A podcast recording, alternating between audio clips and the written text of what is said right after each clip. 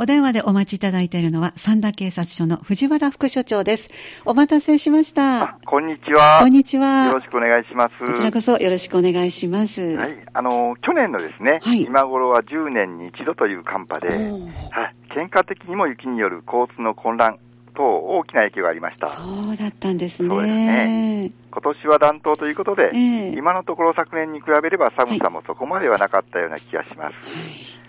とはいえですね、ええ天気予報を見ると最低気温が0度を下回る日がまだまだ続くようですので、そうみたいですね。はい、特にあの車を運転される方ですね、はい路面の凍結にはご注意ください。そうですね、はい橋の上とか、それからあの横断歩道の白いところもよく滑りますよと聞いてますそうですね。特に雨や水が溜まりますのでね。そうですね。はいわかりました。はい。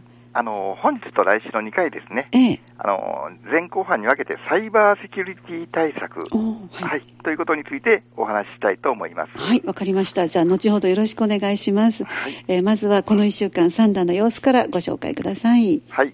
あの、主な被害といたしましては、はい。2件。はい1件目は器物損壊の被害。はい。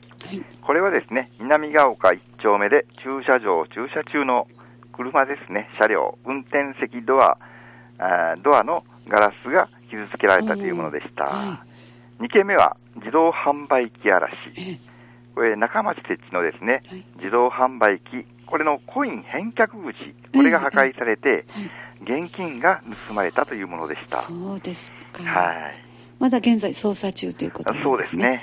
はい、わかりました。はいなかなかあの車は駐車場に置いておくともう、うん防ぎようが、こういういたずらの場合は難しいですね、被害遭うのはね。そうですね。なんか瓶を投げつけられたような感じだったみたいなんですけども。はい。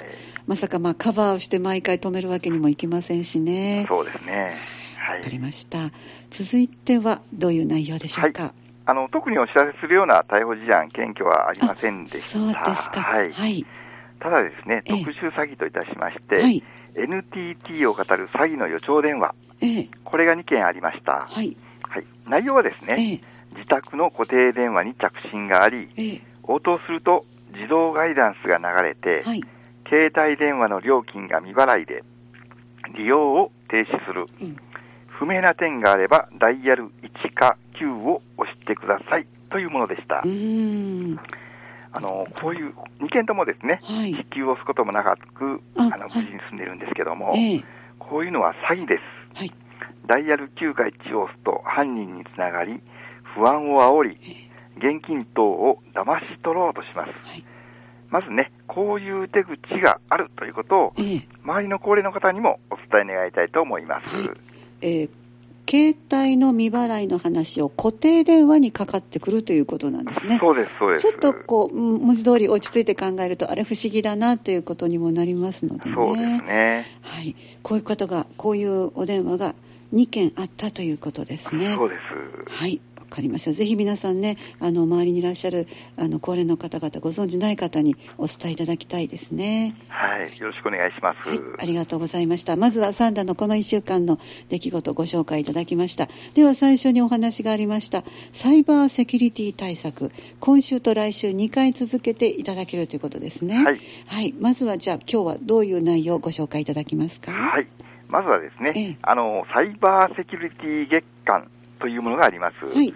あのこれ、不審なメールによる情報漏洩被害や、個人情報の流出など、生活に影響を及ぼすサイバーセキュリティに関する問題が多数報じられています。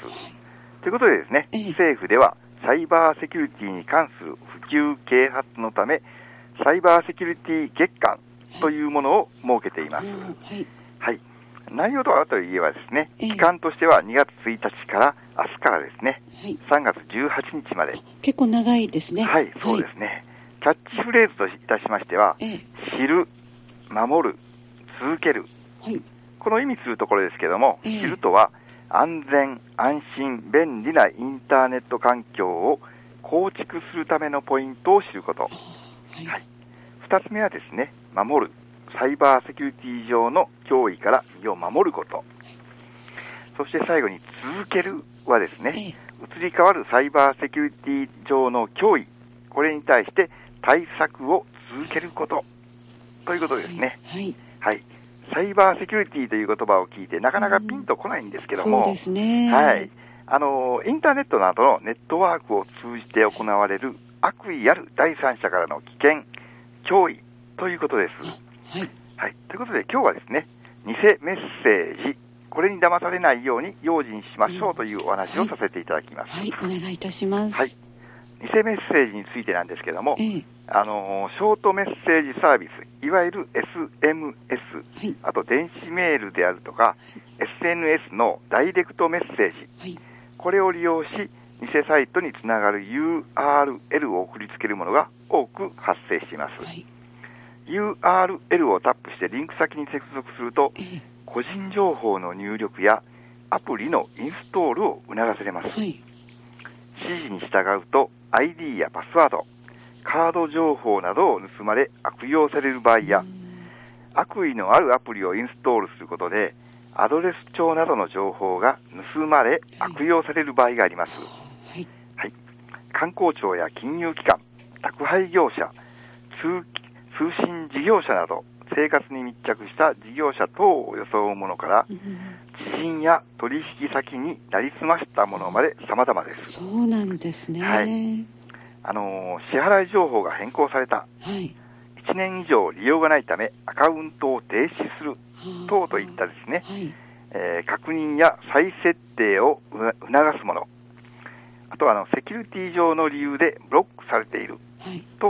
と不安を煽るもの、うんあのよく見かけるのがですね、ええあのショートメッセージで、はいお荷物をお届けに上がりましたが、はい。不在のため持ち帰りましたははいい。はい。などと日常生活で利用する宅配業者を装うもの、うんあとあの、先ほどお知らせしたようなですね、先ほどのは電話だったんですけども、メールでも来ます。はい。料金が未払い、利用を停止するなどと、はい通信事業者を装うものなど、信用してもおかしくないようで届きます。そうですね。はい。気をつけなければ、周りの人にまで迷惑がかかる場合もあります。先ほどね、あのー電話情報とかを取られてしまうとも言いましたけども、ええアドレス帳ですね。あこの情報を取られてしまうと迷惑がかかってしまいますので、はい対策として、知らない相手からのメッセージを開かない。知人からのメッセージでも安全性が確認できるまでリンク先を開かない。個人情報を入力するときは、正規サイトであることを確認する。事業者等からの連絡は、公式ホームページやアプリで確認する。ということを徹底していただきたいと思います。まずはじゃあもう慌てていろんなものをこう開けていかないということですそうですねね。。最近あの、私のところにもよくあの、はい同窓会延期されますとか、なんかあそういうようなメッセージが来て、ええ。なんか連絡くださいというようなメールがよく来ることがあるんですけども。今度はそういうこうあのなんて言うんでしょうね。心をちょっとくすぐるような同窓会という言葉があったそうでらすね。ねえ、はい。あのなんかちょっとこうガードを緩めるような感じもしてしまいますので、はい。わかりました。いろいろな形で来て、で、そこにリンクされているものをまずは開けないで確認するということですね。開けてしまうと騙されやすくなりますのでね。はい。なんか入力しなければならないときたら入力してしまいそうな感じがしてしまいますので。そうですね。はわ、い。かりました。ありがとうございます。はいでは、ちょっとまとめていただけますか？はい。2月1日から3月18日まではサイバーセキュリティ月間です。この機会にインターネットなどサイバー空間には危険がある、落とし穴があるということを認識しましょう。そして被害に遭わないためにも犯人は具体的にどのような手口で皆さんを騙そうとしているのかということを知るなどですね、他人事とは思わず関心を持っていただきたいと思います。来週はですね、今度偽サイトについてインターネットの危険かと、あの、インターネットの危険から子供を守るためにというお話をさせていただきます。はい、わかりました。はいじゃあ来週もよろしくお願いいたします。はいよろしくお願いします。どうもありがとうございました。ありがとうございました。